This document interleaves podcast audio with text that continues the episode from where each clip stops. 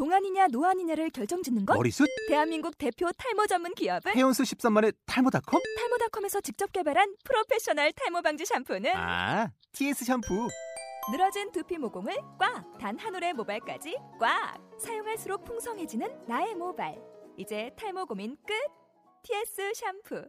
아웃도어 RV 레저 캠핑에 가장 유명한 쿨러 브랜드는 콜맨? 에이 아니야 도메틱이지 전 세계 캠핑카 냉장고도 전부 도메틱이라고 꽁꽁 얼린 생수통을 넣고 다녀야 하는 아이스박스 시대는 갔다. 전기나 차량용 배터리를 연결하면 스스로 냉각, 영하 22도까지 냉동이 가능한 냉동 쿨러도 오직 도메틱. 도메틱 쿨러로 무더운 캠핑장에서 더욱 시원한 맥주 맛을 느껴보세요 지금 바로 네이버에 도메틱 쿨러를 검색해 보세요.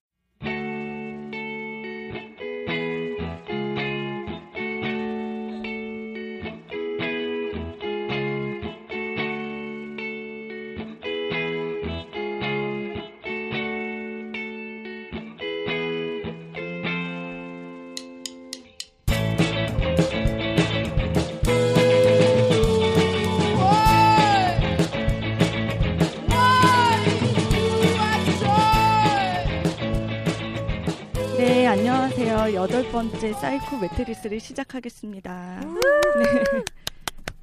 안녕하세요. 박성미입니다. 으. 안녕하세요. 저는 류인경입니다. 으. 그, 네, 저 문기고요. 아, 우리 시간 없으니까 빨리 해야 되겠다. 네. 예. 네, 자, 오늘은 오래된 연장통이라는 전중환 선생님의 책으로 한번 진행을 해보기로 했고요. 어, 이 책은 사실 진화 심리학과 관계된 책인데요. 어, 박성미 언니께서 이 책을 네, 선정을 그 해주셨어요. 거의 앞서서 네. 방송에 이제 우리가 왜 방송을 하게 됐는지 시작하게 됐는지 잠깐 점검을 해보고 갔으면 해서 저희가 사이코 매트리스를 시작하게 된 게 사실 저희가 대학원에서 배운 심리학 학문을 이제 사회에 나와서 되새길 수 있는 그런 기회를 만들어 보자. 그리고 그 심리학이라는 사실 어떻게 보면 굉장히 세상에 대한 이해도를 넓힐 수 있는 학문인데 그런 학문들을 사람들이 유용하게 썼으면 좋겠다 생각해서 이 방송을 시작하게 됐거든요. 그래서 저희들은 여기에서 얘기하는 것들이 사실 저희의 생각보다는 심리학자 저자의 생각인 경우가 되게 많아요.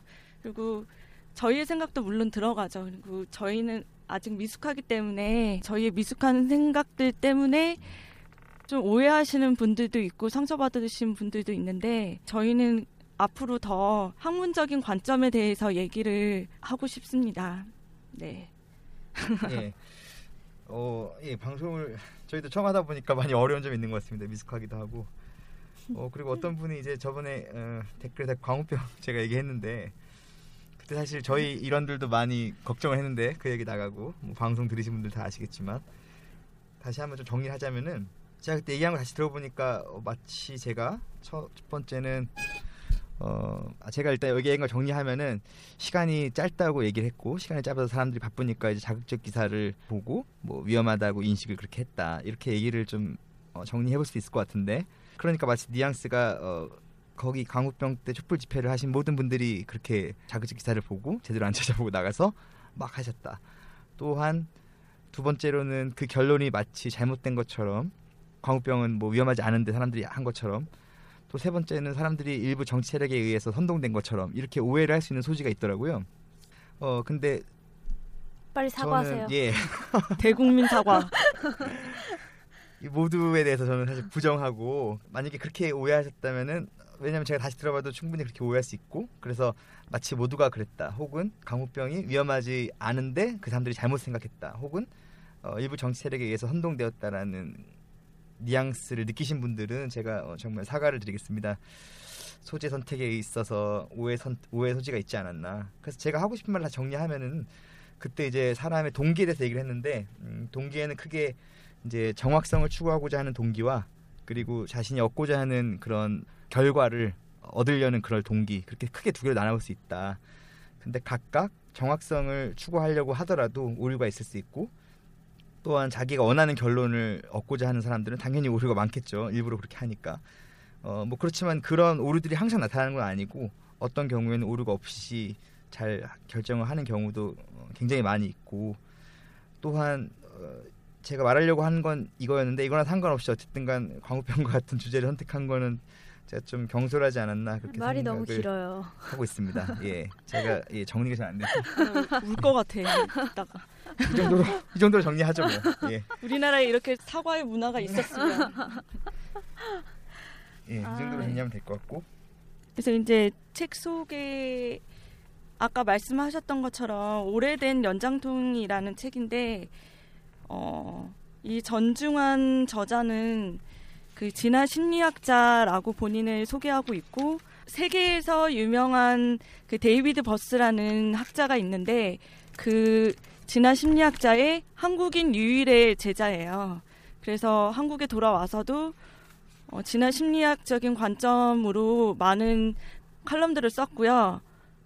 그래서 이제 책, 이 책은 진화 심리학자의 눈으로 본 세상이나 인간 심리 적응 기제에 대해서 얘기를 하고 있는데 그러면 진화 심리학이란 무엇이고 진화론이란 무엇인가에 대해서 먼저 얘기를 해야 될 것 같아서 어, 진화론에 대해서 문기님이 좀 얘기를 해주실 수 있으세요? 예. 예. 음, 뭐 저희도 사실 전공이 다 이제 사회심리학이고 심리학이다 보니까 사실 어, 저는 생물학- 문화심리학입니다. 예. 맞습니다. 죄송합니다. 문남이 사회심리학이고 어, 생물학이나 혹은 어, 요즘에 생물 생명공학 이런 거 하시는 분들에 비해서 저희가 지식이 훨씬 부족해서 잘 전달하실지 모르겠지만 어쨌든 여러 가지를 찾아보고 저희 고등학교 때 배웠던 지식을 종합해 보면은 진화론이나 이제 유전 형질의 세대 간 변화의 축적 어 너무 어려워요. 예. 어, 그러니까 자신이 가지고 있는 어떤 유전자가 어, 계속 rep-, 재생산, reproduction을 통해, 통해서 지금까지 계속 왔다. 어, 축적돼서 그런 얘기고 그리고 여러 가지 유전자가 있는데 이 중에 어떤 유전자가 지금까지 살아남았냐 이거는 환경의 압력에 의해서 결정되어진다. 음, 예, 이렇게 좀 정리를 할수 있을 것 같아요. 그래서 어, 많이 오해를 하시는 게 진화론이 어떤 목적성을 가지고 사람들이 아 제가 사람들 혹은 유전자가 아 내가 살아남아야 되니까 이렇게 해야겠다 이렇게 생각하시면은 어, 저희 방송을 들을 때 굉장히 불편하실 것 같고요. 그리고 네. 이거는 또 진화론이 진화론자들이 주장한 것과 맞지 않고 어, 더 정확히 얘기하자면은 여러 가지 뭐 예를 들어서 A부터 Z까지의 유전 향질들이 있는데 어떤 환경이 있을 때 그때 우연히 D가 그 환경에 가장 적합해서 D의 유전자가 이제 더 많이 전파가 된 거죠. 나머지는 소멸해 가고 왜냐하면 그 환경에 맞지 않았기 때문에. 그래서 어떤 목적성이 있는 게 아니라 어떤 자연과 그때 다양한 유전자에 의해서 어, 현재 우리의 모습이 우리 혹은 우리의 생각과 우리의 어떤 신체적 특성 그런 것들이 결정이 되었다.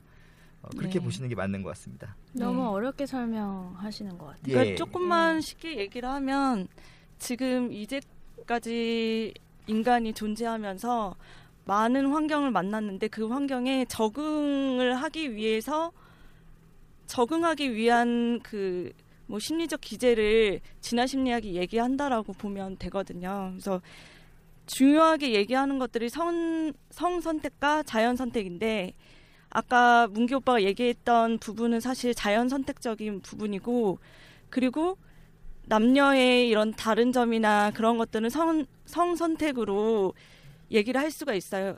그러니까 우리가 살게 된 거, 지금까지 인간이 살게 된 거는 자연 선택으로 얘기할 수 있고 우리가 어떤 이상하게 호감을 느끼고 남녀가 어떻게 만나고 그런 행동들이 다른지에 대해서는 성 선택으로 얘기를 할 수가 있죠. 그래서 이 두 가지 축을 가지고 인간 심리 적응 기제를 설명하고 있는 학문이다. 아, 예. 그러니까 진화 심리학이라는 것이 네. 성선 크게 성 선택과 자연 선택적으로 네. 어, 떤 심리 기제들이 어떻게 설명될 수 있는지를 네, 네. 로 이렇게 접근하는 게 진화 심리학이다라는 네. 말씀이시죠. 그래서- 네. 예. 예. 먼저 근데- 얘기하세요. 예, 네. 제가 계속 이렇게 좀 길게 설명한 이유는 이게 굉장히 오해가 있을 것 같아서 왜냐면은 음. 어 이게 마치 듣기에 따라서는 뭐 성선택에 적응을 했다 이 말은 사람들이 예를 들어서 남자들이 어, 여자들이 이런 남자를 좋아하니까 남자들이 마치 그렇게 다 행동을 하는 것처럼 오해가 될 수 있는데 음. 혹은 자연이 이걸 원하니까 모든 유전자들이 그렇게 되기 위해서 막 노력을 한 것처럼 이해되는데 그게 아니라 다시 한번 얘기하자면은 많은 유전자 중에서 사실 거기에 적합한 유전자가 살아남은 거죠. 그냥 우연히 그냥 거기에 어떤 목적이나 그 사람 유전자가 변하려는 노력 이런 것들은 전혀 없고 그게 살아남은 거고 그게 세대를 거듭하다 보니까 지금 그렇게 남은 거죠. 그거를 이해하지 않으시면은 굉장히 이 책이 불편할 수 있어서 그리고 한 번 더 강조하는 게 어, 좋을 것 같습니다. 지금 생각이 났는데 얼마 전에 이화여대에서 특강을 하면서 그 강력 성범죄를 담당했던 뭐 어떤 뭐 소장님이었는지 어쨌는지 모르겠는데 그분이 이화여대에서 성 관련 그 뭐라고 해야 되지? 그 워크숍?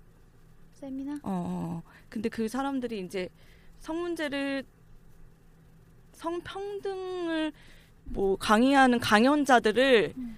모아놓고 이화여대에 모아놓고 그분이 소장님이 이렇게 뭐 강연을 했는데 그때 굉장히 위험한 발언들을 했었거든요. 근데 그게 사실 진화 심리학에서 온 발언이긴 한데 어떤 발언 하셨는데요? 뭐 여자들이 화려한 옷을 입고 다니면 음.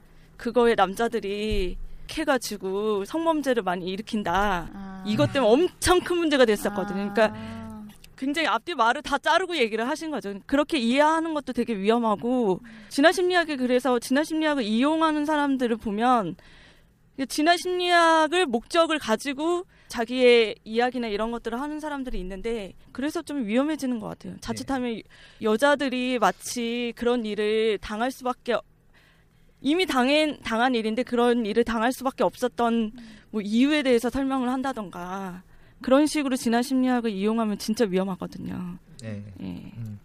그래서 예전에 사실 어, 이 진화론이 그렇게 사, 사용된 사례가 굉장히 많았었는데 미국의 인종 차별이 정당화되기도 했었고 또 나치 때 그때 유태인 학, 학살이 또 그때도 진화론이 사용됐었죠. 그래서 뭐 어, 사회 진화론 이렇게 이렇게 해가지고 약육 강식 그래서 마치 강한 사람이 살아남아야 된다 막 이런 얘기도 있었는데 그거는 나중에 또 얘기하면서 이게 왜 틀린 얘기인지 또 한번 언급하면 좋을 것 같고요. 여기 앞에서 너무 시간을 끌면 안 되니까 네.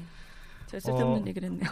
예. 잘라야겠어. 아니요. 그리고 또 하나는 이게 좀 중요한 것 같아요. 이 얘기를 할 때 또 하나 알아야 될 것은 이게 사실 진화론의 진화론 혹은 진화심리학 혹은 이 전중환 선생님께서 주장하시는 얘기가 그게 사실이냐 아니냐 뭐 그것도 중요하지만 그게 사실이라고 하더라도 우리가 이렇게 이런 식으로 진화됐기 때문에 우리가 지금 그렇게 행동하는 것이 정당하다 이건 또 완전 다른 얘기거든요.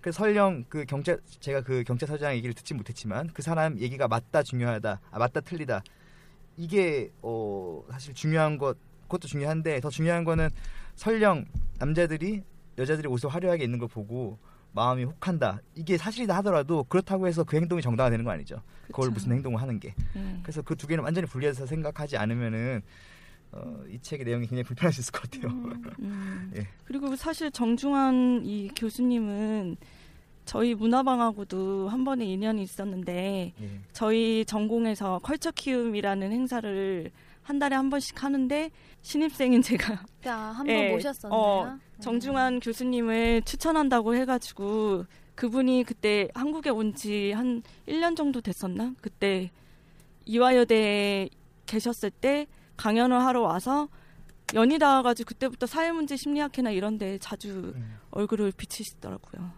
그래서 음. 한번 만났던 경험이 있다. 그냥 그런 얘기를 하고 자랑하신 싶습니다. 건가요? 아, 저도 만나서 그 컬- 얘기 나눈 적 있다. 저 근데 학부생이었는지 모르겠네 그, 나, 저도 그 컬처 키움에 저 갔었는데 네, 그때 학부생이었어요. 아직 안 했어가지고 좀 네. 네. 어, 그랬었구나. 제가 1학기생이었으니까. 음. 네. 이 책을 보면 사실 오래된 연장통이라는 그 말이 저희의 심리, 그러니까 저희라고 하긴 뭐하고 인간의 심리 기제를 말하고 있는 건데 여기에서 포커스는 수렵 채집 그 생활을 인간이 오래 했었고 거기에 거기에 걸맞는 심리 적응 기제를 우리가 가지고 있다. 그래서 이거는 굉장히 유용한 연장통이긴 하지만 굉장히 오래된 연장들이 들어있기 때문에 음. 지금 현대 사회를 살면서 부적응적인 문제를 일으킬 수도 있고 적응적인 문제를 일으킬 수도 있고 우리의 지금 행동들을 이제 설명할 수 있는 거다 이렇게 얘기를 하고 있죠. 그래서 우리의 지금 가지고 있는 인간의 심리 적응 기제가 오래된 연장통이라고 붙이면서 이렇게 얘기를 하신 거죠. 비유를 하신 거죠. 전 네. 사실 이게 책 제목을 보고 이게 왜 오래된 연장통일까 음. 되게 생각을 많이 했는데 책 첫 부분에 이제 그런 네. 설명을 해주시더라고요. 네. 어, 그래서 사실 이 책에서는 어, 현- 현실적으로 우리가 실제 뭐 우리가 뭐 스타벅스에 가면은 왜 부석 이렇게 부석진 면서 창가가 이렇게 내다 보이는 자리에 앉는지 그런 음. 것 같은 아주 디테일하고 작은 부분들도 사실 진화 심리학적 접근으로 설명을 할 수가 있다. 하면서 여러 가지 사례를 들어서 설명을 해주시고 있으세요. 네. 이 책을 보고 각자 좀 가장 인상 깊었던 거를 하나씩 들어보고 싶어요. 음, 네. 문기 오빠는 예. 어떻게 보셨어요? 아, 이 책이요? 네. 음, 전 재밌게 봤고 사실 세상을 설명하는 방법이 되게 여러 가지가 있지만 또 진화 심리학도 굉장히 세상을 잘 설명하고 있지 않나. 물론 거기에 많은 또 제한점들이 제기되고 있는데 제가 거기까지 자세히 언급하기 좀 힘들고 저희 능력 부족으로 어쨌 그렇지만 굉장히 직관적이고 어, 또 어떤 물론 사후적인 실험이긴 하지만 그런 어떤 조사 리서치를 했을 때 굉장히 가설들과 잘 맞아떨어지고 있는 면들이 많아서 어, 굉장히 저는 좋지 않았나. 그렇지만 다시 얘기하지만 뭔가 옛날에 이렇게 했으니까 이것이 정당화된다 이런 식으로 생각하면은 굉장히 음. 모두가 약간 불편할 수 있는 또 내용이 아닌가. 아직 본격적인 얘기도 하기 전에 우리가 네. 너무 예. 예, 걱정을 많이 했는데 사실 내용들을 이제 본격적으로 얘기를 해보면 어, 뭐 다른 분들은 모르겠지만 이 전중환 교수님이 박사 생활을 했던 그 스승인 데이비드 버스라는 사람이 굉장히 그 진화 심리학 뭐 진화 심리학자라고 해서 굉장히 유명해졌거든요. 그래서 그분이 보통 얘기하셨던 게 성에 관련된 이야기를 굉장히 많이 하셨어요. 남성과 여성이 어떤 심리 기제가 다른지 어떻게 적응 적응을 달리 했는지에 대해서 얘기를 하고 있는데 여기에서도 그 남성과 여성의 심리가 왜 다르게 진화했는지에 대해서 설명하는 부분들이 있거든요. 예를 어. 들면 어떤 게 있었을까요? 그러니까 여자는 여자는 남자하고 결합을 할 때 단기적 배우자와 장기적 배우자를 선택할 때 있어서 남자하고 여자가 다르게 되는데 여자는 사실 임신 기간이 있고 굉장히 리스크가 크죠. 그 동안에는 다른 남자를 선택하지를 못하니까 그리고 굉장히 신- 그 리스크가 크기 때문에 단기적 배우자든 장기적 배우자든 굉장히 까다롭게 봐요. 여러 요소들을 보는 게 있고 음. 남자 같은 경우에는 그런 리스크 자체가 별로 없기 때문에 단기적 배우자에 있어서는 신체적인 매력을 중요시하고 그리고 이제 장기적 배우자, 네, 장기적 배우자라고 할 때는 이제 결혼해서 오래 사는 사람들이 얘기를 하겠죠. 자기의 물질적인 것도 많이 투자를 해야 되고 자기의 시간적인 문제, 뭐 삶을 또 공유해야 되는 그런 배우자를 선택할 때는 남자는 확 달라지죠. 그럴 때는 굉장히 많은 요소를 고려하기 시작하는데 그게 뭐 단지 신체적 매력뿐만이 아니라 그 사람 그 여자가 살아온 배경 뭐 그 사람이 그 여자의 뭐 집안도 보기 시작하고 그리고 좋은 유전자를 갖고 있는지를 확인할 수 있는 좋은 학력 막 이런 것도 보고 남자가요? 그리고, 네 남자가 이제 장기적 배우자를 선택할 때는 음. 여러 요소들을 고루 본다는 거죠. 근데 여자는 단기적이든 장기적이든 여러 요소를 보기 때문에 사실 연애와 결혼에 있어서 별로 그렇게 다른 태도를 보이지 않는데 남자들은 확 달라질 수 있다는 거죠. 연애와 결혼에 있어서. 그거에 대해서 데이비드 버스가 많이 설명을 했죠. 음. 네. 뭐 연구에서는 어떻게 나왔는지 모르겠지만 저는 굉장히 아, 동의할 수 본인의 없는 본인의 그런 다른가 보죠. 아니 현대 여성은 문기- 안 그럴 수도 아니, 있죠. 문기 오빠는 어떻게 생각하세요? 그냥 이쁘면 되지 않아요? 아니 남자는? 꼭 얘기했잖아 남자 그 아까 음. 성미양 얘기했듯이 남자는 단순하다고. 음. 근데 아, 그래요? 아 근데 장기적 배우자를 찾을 때는 음. 여러 가지 요소를 옛날에는 사실. 장기적 배우자라는 개념이 없었겠죠. 근데 지금 와서는 이제 일부 일처제이고 뭔가 남자가 결혼이라는 제도가 생기면서 이제 제가 말하는 옛날이라는 거는 완전 선사 시대를 얘기하는 음. 거고 지금 와서는 이제 자기가 부양의 책임을 지고 그걸 뭐 맞벌이를 하든 말든 상관없이 어쨌든 일정 부분 책임을 져야 되니까. 근데 그런 부분에 있어서 많이 변화를 했지만 예전에는 그렇지 않았을 때 그러니까 만약에 남자가 뭐 그런 위험이 없다면은 이게 음. 또 위험한 얘기인가요? 자기가 예를 들어서 이 가족을 책임질 이유가 없다. 어... 그러면은 뭐 본인, 본인이? 그런 사람인가요? 아니야 이렇게 가면 안 돼. 나는 근데 남자가 아니고요. 장기적 배우자를 만드는 이유는 사실 남자는 자기 유전자를 이 여자가 가졌는지 100% 확실할 수가 없잖아요. 자기 유전자를 잠시만요. 네, 자기 자기 유전자를 갖고 아니, 있는 갖고 있는 게 아니고 어, 이 여자가 갖고 있는 이 여자가 이 낳은 여자가- 애가 아 낳은 애가 예. 어, 낳은 예. 다시. 다시 정리하면 이 여자의 뱃속에 있는 네. 아기가 네, 그렇죠. 자기 유전자를 갖고 있는지 아닌지를 100% 확신할 수는 없으니까 음. 사실 그거에 대한 불안감이 항상 있거든요. 그래서 장기적 배우자를 만들 때는 그것까지 보는 거죠. 여자가 어, 어떤 그런 도덕성, 순결 이런 거를 여자한테 굉장히 따지는 문화가 많잖아요. 그런 것들이 어, 장기적 배우자를 선택할 때는 남자도 물론 리스크가 크기 때문에 그럴 때는 여자의 순결도 보고 뭐 배경도 보고 여러 가지를 따진다는 거죠. 그래서 자기 유전자를 음. 과연 어, 저 여자가 어, 내 낳을 아기가 음. 바람을 피지 않고 내가 그 잉태시킨 음. 그 아이를 음. 낳을 음. 만한 그런 여자인가? 날 닮은 그걸- 애를 낳는 여잔가 네, 그걸 본다는 거죠. 거죠. 어. 음. 그렇죠. 이 여자는 네. 어차피 자기 애라는 걸 100% 확신하니까 음. 사실 거기에 대한 불안감은 없죠. 네. 네. 그래서 이 책에서 얘기하고 있는데 아까 서- 성미 씨가 다 얘기를 해줬지만 정리를 하자면은 남자 여자의 차이는 크게 두 개인데 하나는 여자는 임신 기간이 1년 동안 있다는 거 그래서 리스크가 크다는 거. 두 번째는 남자는 부성 불확실성 음. 즉 내가 음. 자기 애인지 확실히 알 수 없다는 거 이렇게 두 개의 차이인데 이걸 또 마치 다른 사- 어떤 사람이 들으면 호도할 수도 오해할 수가 있는 것 같아요. 근데 이거는 그래서 남성들이 이렇게 전략을 썼다. 어저 저 애는 내 애가 아닐지도 모르니까 그런 전략을 써서 막 이렇게 다른 여- 모든 여자들하고 잠을 잤다. 이게 아니고 네, 네, 네.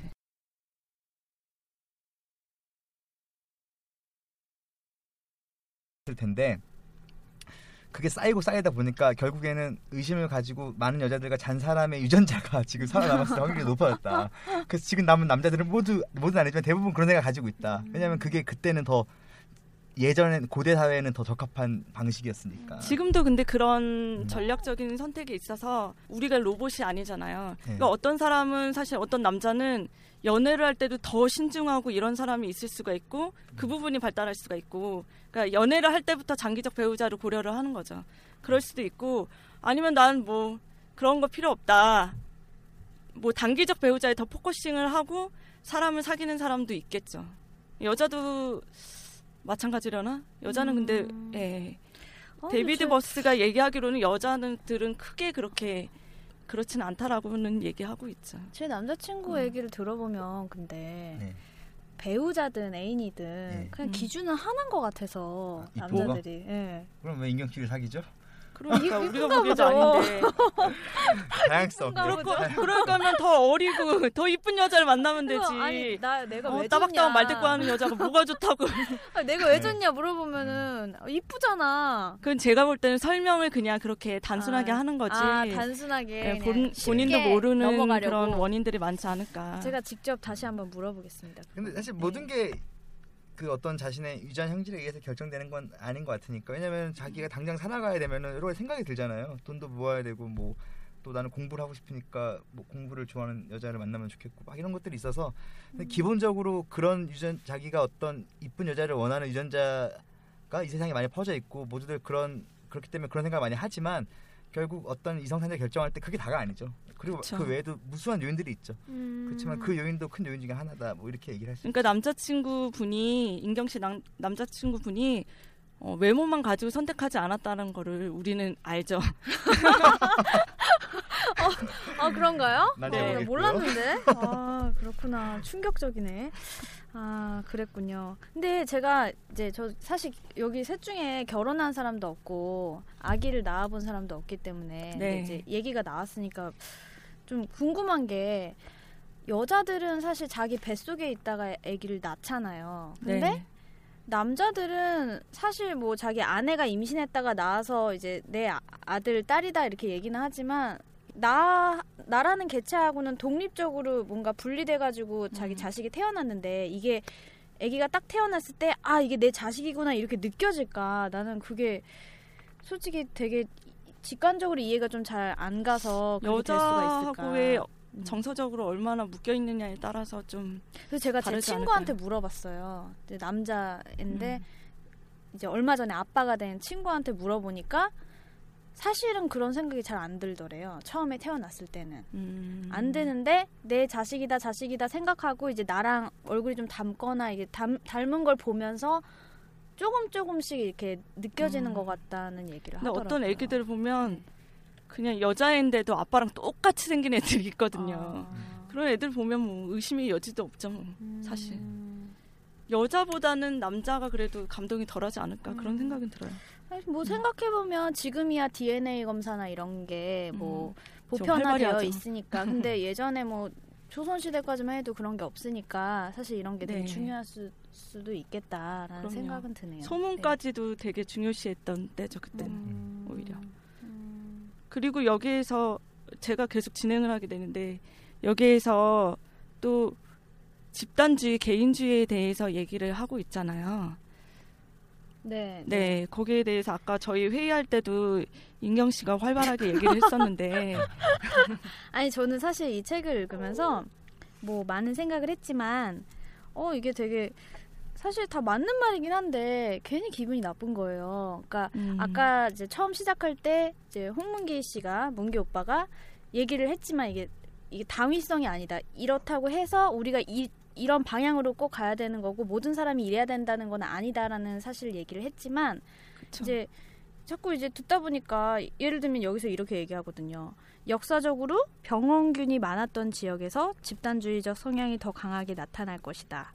그래서 어, 과거에 병원균이 득세했던 수준은 각국의 집단주의 지수와 정비례, 개인주의 지수와 반비례한다.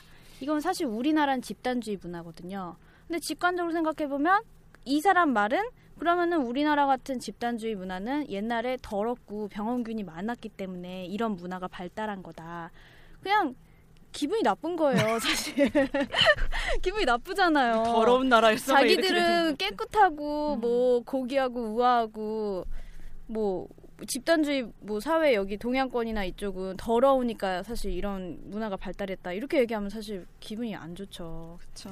근데 뭐, 뭐 연구를 통해 이런 가설이 있다니까 사실 이건 가설이에요. 이론이 아니라 그렇기 때문에 그런 입장은 충분히 고- 이제 이해는 하지만 이제 기분은 좀 별로 안 좋더라고요. 사실 뭐 이 사람 여기 그러니까 여기 전중환 선생님이 말씀하셨듯이 이게 상관관계이기 때문에 사실 인과관계를 설명하는 건 아니다 했기 때문에 이게 꼭 병원균 때문에 집단주의 문화가 발달했느냐 아니면 그냥 그 둘 간에 그냥 관계가 상관관계가 있는 거냐라는 거는 우리가 이제 결론을 낼 수는 없지만 이게 만약에 그냥 일반 사람들이 그냥 이 책을 보고서 아 옛날엔 병원균이 많아서 우리나라가 이런 문화가 발달한 거래 그냥 이렇게 받아들인다면 좀 안 좋은 식으로 우리 문화에 대해서 음. 생각하게 될 수도 있다는 생각이 들더라고요. 음. 그럼 병원균이 사라지면 집단주의 문화는 점점 개인주의 문화화 되는 건가? 그건 아니라고 생각하거든요.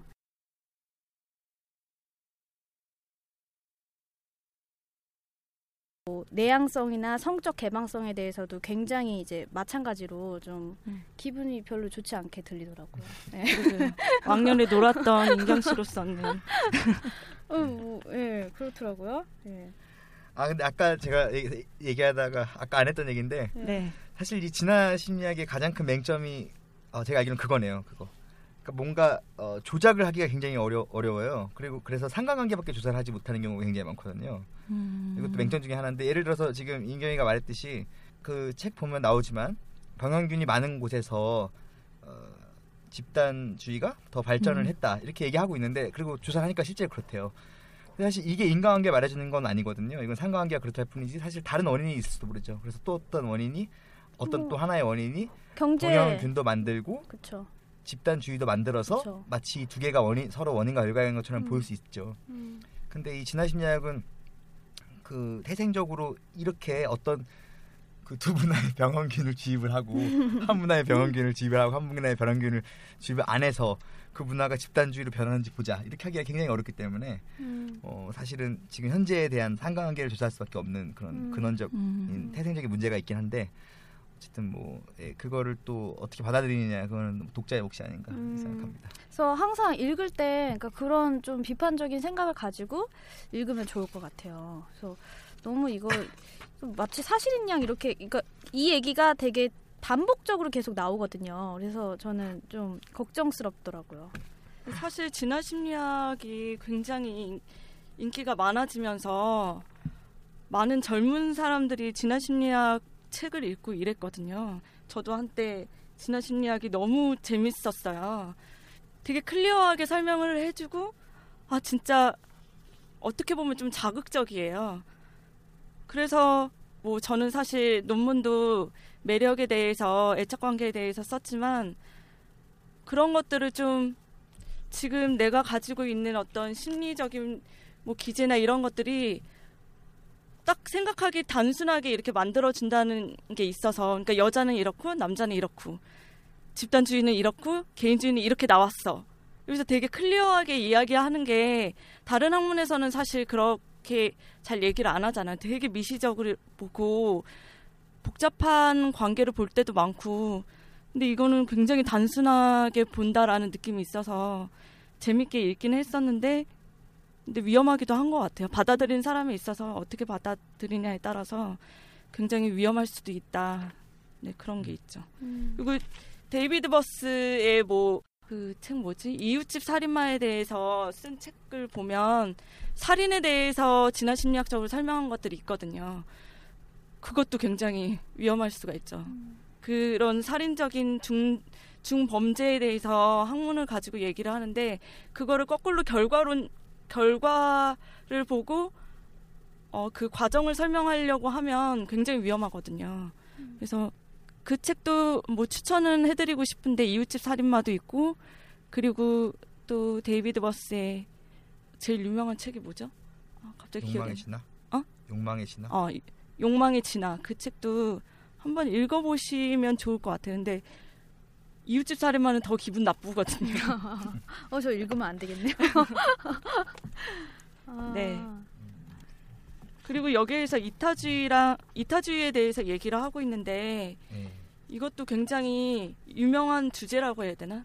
그 진화론으로 설명한 것 중에 굉장히 유명한 이야기지 않아요? 이타주의? 그러니까 네. 음, 이기적 유전자 쓴 사람은 누구지?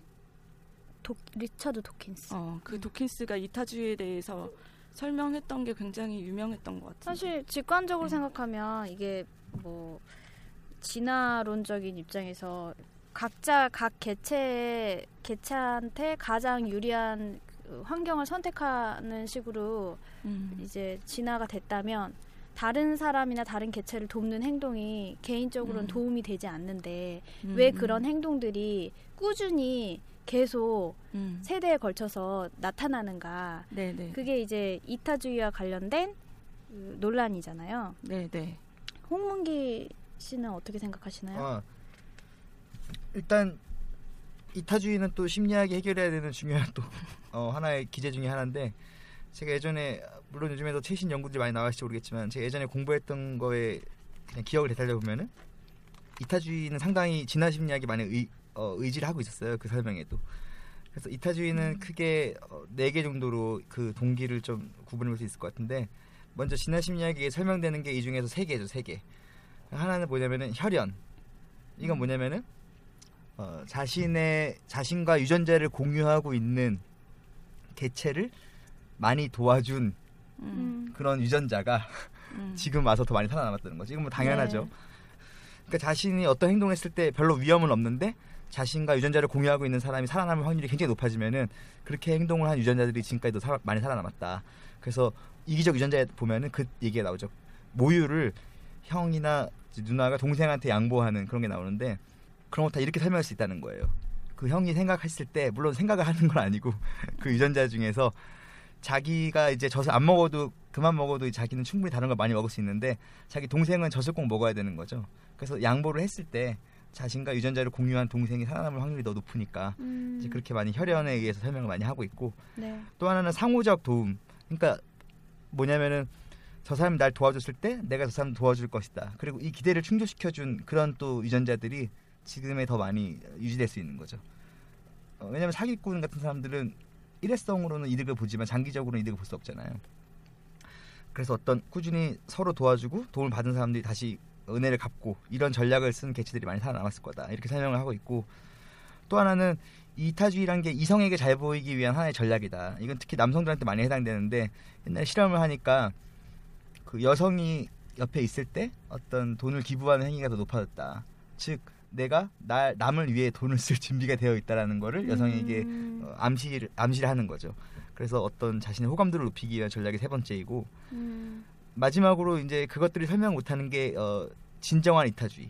즉 자신에게 이득이 되는 게 하나도 없고 유전자에게 이득이 되는 것도 하나도 없는데 나타나는 현상들. 뭐 예를 들어서 여기 책에서는 입양을 소개하고 있고 또 그 예전에 심리학 교과에서는 그 마더 테레사 얘기를 많이 들고 있는데 지금 이 책에서는 뭐라 그러냐면은 고아를 입양해서 돌보는 가정처럼 도움의 대상이 피붙이가 아닌 경우는 혈연 이타성 혈연 이타성 기제의 예기치 않은 부산물로 해석할 수 있다.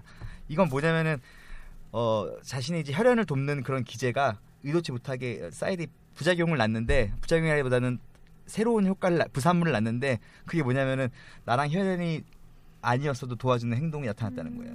아 이거는 정말 이렇게 설명하시면 안 되죠. 아니 설명이 안 되면은 뭐 어떤 기제의 부산물이다 이러면 다 설명돼서 세상의 모든 게 그래서 어 이건 완벽한 설명 아닌 것 같고 이렇게 치부하게 너무나 그런 사람들이 많다 세상에 이런 행동도 많고 그래서 뭔가 또 다른 설명이 필요한데 제가 알기로는 뭐 마땅히 없는 것 같아요. 근데 뭐 자기 만족 예를 들어서 내가 이런 행동하면 기분이 좋으니까 뭐 이런 게 있긴 한데 사실 굉장히 이런 거는 이론적이지 못하죠. 그냥 음. 근데 어쨌든간 그래서 이타주의가 거의 다 설명이 되지만 이것만은 설명이 잘 안 된다. 나에게 음. 어떤 도움도 되지 않을 때에도 행동을 하는 그런 정말 우리가 봤을 때 존경할 만한 그런 행동들은 음. 예, 설명이 진, 진화 심리학도 그렇고 그 어떤 이론으로도 아직 설명이 잘 되지 않는 것 같다. 근데 이런 현상들이 동물한테도 나타나는 걸 봤거든요. 그러니까 예를 들어서 뭐 호랑인데 호랑이가 자기가 먹잇감이 될 수 있는 대상을 그냥 보살펴 주는 거예요. 예전에 동물농장 네. 같은데 보면 고양이가 고양이가 병아리 같은 걸 품어주고 네. 기르는 그런 거. 설명을 할 때 똑같은 설명을 하거든요. 이게 그 포유류가 자기 혈연을 지키기 위해서 모성애를 발현하게 되는데 그 모성애 발현하는 그 부산물로 내 개체랑 상관이 없는 그런 다른 동물까지도 도움 행동을 하게 되는 것이다. 뭐 이렇게 설명을 많이 하더라고요. 그래서 네. 음, 그게 사실 많은 많이 설명하는 방식이긴 하죠. 네, 동물 행동학자들이 많이 하죠. 그렇죠. 근데 뭐 그게 정답일지는 사실 알 수 없는 거고 뭐 네, 예를 우리는 들어서. 이번에 뭐 세월호 사건 같은 경우만 봐도 정말 많은 국민들이 저 그분들 알지도 못하는데 도움의 손길을 주셨고 막 그렇게 했는데 이런 음. 이론으로는 잘 설명이 안 되는 거죠. 이게 다 부산물이라고 하기에는 참 음. 너무나 많은 사람들이 그런 마음을 갖고 있다는 것 자체가 뭔가 또 다른 이론이 필요하다. 이렇게 생각을 하고 있습니다. 아 그리고 추가적으로 아까 다양한 이야기를 하다 말았는데 그 이 진화 심리학이 잘못 사용되면 이제 아까도 얘기했듯이 뭔가 어, 강한 사람만 이 세상이 필요하다 이렇게 논리가 접근 접근될 수 있는데 살아남는 거를 결정하는 요인은 환경이기 때문에 사실 어떤 사람이 가장 환경에 적합하냐는 알 수 없는 거죠. 환경이란 네. 계속 변하는 거니까. 이 책에서 예를 들고 있어요. 예. 토끼 얘기를 들고 있어요. 예. 그러니까 약육강식 뭐 그렇게 해서 강한 자가 살아나는 게 아니라 그러니까 강한 토끼 뭐 용감해가지고 밖에 나가서 뭐 풀을 뜯어먹으면서 막 굉장히 용감하게 잘 활발한 토끼가 살아남는 게 아니라 어떻게 보면 겁이 많아서 음. 밖에 포식자들이 있으니까 겁이 많아서 동굴 안에 그냥 숨어서 음. 밖에 안 나가고 좀 굶더라도 음. 그런 토끼가 나중에 살아남는다는 거죠. 진화론에 의하면. 음. 그래서 진화론에 의거하면은 한 개체 그러니까 한 유전자가 한 개체 아, 개체로 받는 게 겠네요. 한 개체가 어떤 살아남기 위한 가장 좋은 전략은 다양성을 확보하는 거죠. 환경이 어떻게 변할지 모르기 때문에 엄청나게 많은 다양한 그런 유전자를 확보해 놔야만 어떤 환경이 돌입하더라도 거기에 맞는 유전자가 살아남을 수 있는 유전자가 남는 거고 그렇기 때문에 사실 이런 것들이 어떤 사회 진화론을 발달해서 발전을 해서 뭔가 특- 우월한 유전자만 남아야 된다 이런 생각 자체는 굉장히 진화론에 어긋나면서도 사회적으로도 위험한 그런 어, 사상이라는 생각이 많이 듭니다. 네. 예. 사실 많은 사람들이 이렇게 행동하는 이유는 이런 이런 기제 때문이다라고 설명을 했을 때 그런 주류에 속하지 않는 소수자들이 피해를 볼 수가 있거든요. 그래서 그럴 수 있죠. 예, 진화 심리학적으로 접근을 하다 보면 그런 경우가 생기는 것 같아요. 그 아까 예- 예를 들었던 나치나 뭐 그런 데서 이용이 됐다는 것도 음. 그러니까 당연히 인간이라면 이렇게 진화를 했어야 되고 이게 그래서 우월한 거야라는 식으로 들이대기 시작하면 그 기준하고 다른 사람들은 굉장히 이상한 사람이 돼버리는 거죠. 네. 그래서 그리고 예. 또 하나는 이제 진- 이기적 유전자에 나와 있고 어 참고로 이기적 유전자를 읽어보시면 좋을 것 같아요. 이거보다 더 훨씬 난해하긴 한데 어렵긴 한데 음. 읽으면 좋을 같고 나는 중간에 찢어버릴 뻔했어. 어, 너무 어렵죠. 근데 책, 개정판은 좀 쉬운 것 같아요. 옛날에 어려운 걸 많이 뺀 것 같아요. 제 느낌상으로는. 그런데 그 경제학 배우신 분들은 알겠지만 이제 비둘기 맵, 비둘기파 매파 얘기 나오는데 사실 환경이 똑같더라도 그 비둘기파 매파의 개체수의 비율에 따라서 전략 유리한 전략이 바뀔 수 있거든요. 그러니까 예를 들어서 비둘기파가 많을 때는 뭐 아, 비둘기파가 적을 때는 비둘기파 전략이 유리하다가 비둘기파가 8, 90%가 되면은 갑자기 매파 전략이 유리해지고 이래 사실 어떤 전략이 유리한가는 이 환경뿐만 아니라 그 개체수의 비율에 따라서도 막 변하기 때문에 어, 이걸 사실 판단하기 굉장히 어렵죠. 뭐가 거기에서는 뭐가. 네. 비둘기파랑 맥파 전략이 어떤 걸로 나와요? 거기는 이제 음, 어, 정확히 기억이 안 나는데 매파가 그냥 공격적이고 뭐. 공격적이고 뭔가 상호 자기가 도움 받으면 안 도와주는 걸 매파라고 했나? 음. 그리고 비둘기파는 도움 받으면은 도와주는 걸 비둘기파라고 했나? 음. 아마 이럴 거예요. 저 정확히 기억이 안 나서 비둘기는 순한 거고 매는 공격적인 거예요? 음. 뭐 그렇게 얘기하기보다도 아마 상호 도움 받았을 때 그거를 음. 다시 갚냐 안 갚냐 이건 것 같은데 음. 뭐잘 알 수 있듯이 모두가 도와주는 그런 사회에서는 당연히 자기만 도움 받는 사람이 살아남을 테고 또 그렇게 되다 보면은 자기만 아, 도움을 받기만 하는 사기꾼만 이상이 많이 남을 텐데 그럴 때는 이제 갑자기 한 명의 어떤 은혜를 갚는 사람이 나타나면은 또 그 사람이 폭발적인 인기를 얻게 된다. 그런가? 예, 그렇게 되죠. 음, 왜냐면은 오히려 저 적은- 사람만의 믿을만 한, 한 거잖아요. 어. 다른 사람은 다 믿지 못하겠는데. 그러면 또 급파가 막 득세를 하게 된다. 이렇게 하면서 균형이 유지된다. 이렇게 얘기하고 있거든요. 그래서 요즘에 신뢰를 강조하는 자기개발서들이 많이 나오는 것 같아요. 예. 그래서 사실 그런 것들을 판단하기 굉장히 어렵다. 우리가 뭐가 딱 유리한 전략이다라고. 예. 네. 아 그리고 여기서 또 그 얘기도 하는데 도덕적 직관과 도덕적 추론 이 얘기도 하는데 너무 어려워요. 아 그 얘기는 사실 어렵게 하는데 그냥 저희가 앞서 한 얘기하는데 많이 결합이 되고 그래서 이제 사람들은 보통 어 내가 이렇게 이러 이러한 이유가 있으니까 이러한 결론을 내린다 이렇게 많이 얘기를 생각을 하고 있지만 사실 대부분 그렇지 않죠. 딱 어떤 사건을 보자마자 이미 결론을 내리고 음. 거기에 이유를 안에 붙이기 시작하죠. 이건 뭐 굳이 진화 심리학이 아니라도 많은 심리학에서 이런 걸 예를 보여주고 있고 아까 임경희가 얘기한 것도 그렇잖아요. 일단 이 책을 읽자마자 일단 기분이 나빠. 이유는 그 다음에 생각해. 일단 보자마자 직관적으로 기분이 나쁘고 그렇죠. 예. 그다음부터 그다음부터 이제 이유를 찾기 시작하는데 세상에 많은 일이 약간 그렇지 않나. 뭐 저도 마찬가지고. 심리학에서도 사실 그런 실험이 많았잖아요. 예. 감정이 더 먼저 나가는 거다. 예. 예. 그렇죠. 그다음에 그거를 합리화를 계속 시키는 예. 거다. 음. 이제 이게 좀 더 가면은 뭐 자유의지가 있냐 없냐 이렇게까지 나, 나가게 되는 거, 거죠. 그래서 뭐 예를 들어서 사람들은 그냥 일단 어떤 행동을 하고 거기 행동 내가 이 행동을 왜 했는지 생각을 스스로 해내는 거다. 막 이렇게까지 나가는 건데 네. 뭐 거기까지 안 나가더라도 어쨌든간 대부분 많은 사람들은 많은 경우에는 우리가 생각을 하고 결정하는 게 아니라 이미 결정을 하고 그거를 합리화시키기 위한 생각을 한다. 그런 경우가 굉장히 많다. 이 또, 얘기도 같이 덧붙여서 넘어가고 싶네요. 그래서 심리학이 어쩔 때는 어떤 이론은 나의 기분을 좋게 할 때도 있고 나쁘게 할 때도 있는데 아 이럴 수도 있다.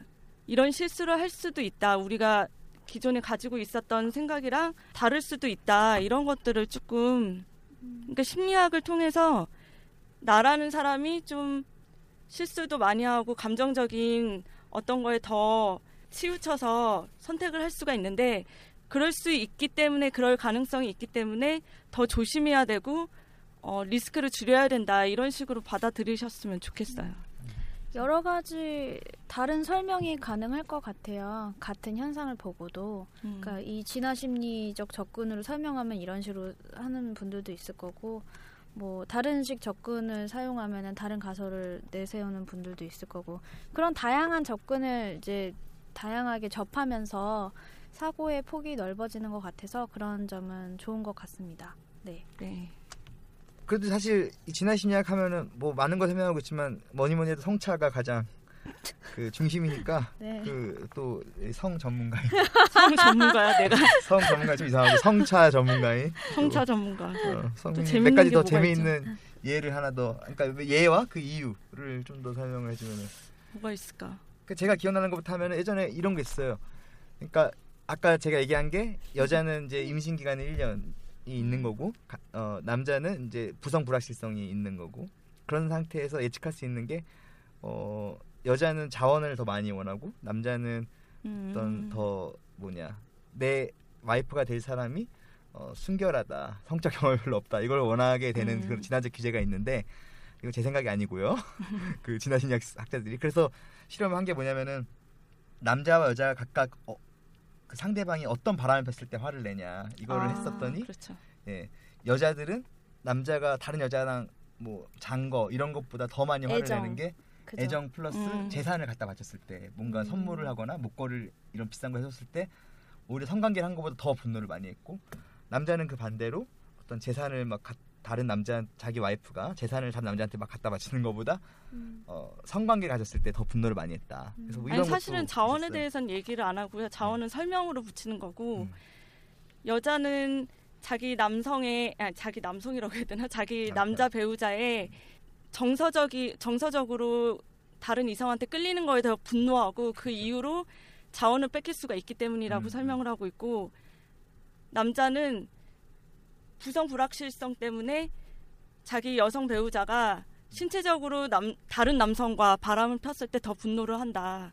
뭐 그렇게 얘기를 하고 있죠. 음.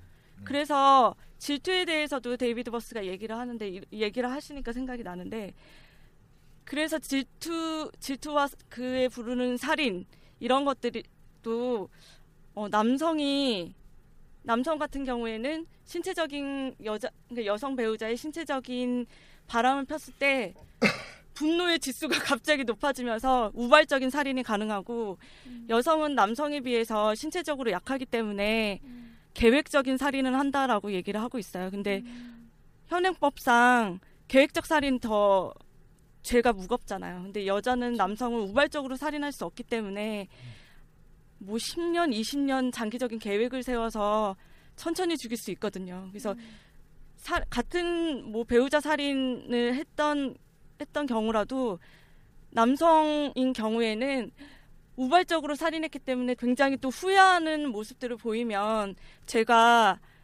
많이 이제 예, 감해지죠. 그러, 음. 반면에 여성들은 아주 오랜 기간 동안 계획을 세워서 살인을 했고 그것 때문에 재질이 나쁘다라고 해서 죄가 무거워지고 그리고 거기에 대해서 이제 반론 반론이 아니라 자기에 대해서 변호를 할 때도 거의 자기 변호를 하지 않고 후회하는 모습도 보이지를 않아요. 그래서 음.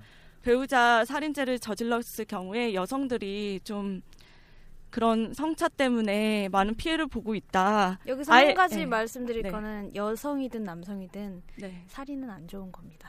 안 좋죠. 안 좋죠. 죽이면 안 됩니다. 그리고 제 값은 다 받아야 되는 아, 겁니다. 그렇죠. 네. 예. 그래서 여성 그런 여성 운동 하시는 분들 중에 그런 여성과 남성의 다른 뭐 성차 때문에 이런 뭐 특수성이라고 해야 되나 이런 것들을 고려를 해야 된다 재판을 할 때도 고려를 해야 된다 하면서 여성 강력 범죄 배우자 살인범 같은 경우에 운동을 하고 한다고 하더라고요 죄를 가중시키지 말아라 이런 차이 때문에 그러니까 진화 심리학을 음. 오히려 이용을 하신다고 해야 되나 그런 것들 음. 이해를 통해서 이제 여성 살인 범죄자들을 더 이제 옹호하는 그런 아, 걸로 이제 저는 진짜 그거는 정말 반대하는데. 예. 그래요? 예. 근데 그건 왜냐면 사실 왜냐면 어떤 사람이 이런 행동을 할 유전적 경향이 있다고 그 죄를 감해주면은 그렇죠. 음. 그게 어떤 굉장히 특이한 경우라서 질병으로 분류된 경우에는 맞, 맞지만 모든 사람들이 그런 그렇게 따지면은 그렇게 치면은 남자가 성범죄 거는 뭐 저지르는 다 것도- 성매매 다 인정해줘야죠. 그렇죠. 남자는 그렇죠. 원래 그런 경향이 예. 있으니까. 그러면 안 되는 거죠. 그렇죠. 그래서 그거 네. 굉장히 논란의 여지가 많은데 음. 근데 그렇네요 듣고 예. 보니 음. 사실 이거에 의해서 모든 게 결정되는 건 절대 아니죠. 아까 뭐 예를 들어서 뭐 어, 바람을 필 때 여자들은 여성들은 정서, 남성들은 뭐 신체 이거 네. 얘기했지만 당연히 여자들도 남성이 그냥 신체적인 관계만 가져도 기분 나빠하고 남자도 그렇죠. 당연히 여자가 신체적 관계 없더라도 다른 남자를 정서를 좋아하면 기분 나쁘죠. 네. 다만 경중의 차이인 거고 음. 뭐다 그렇게 접근이 되는 거죠. 그렇죠. 예.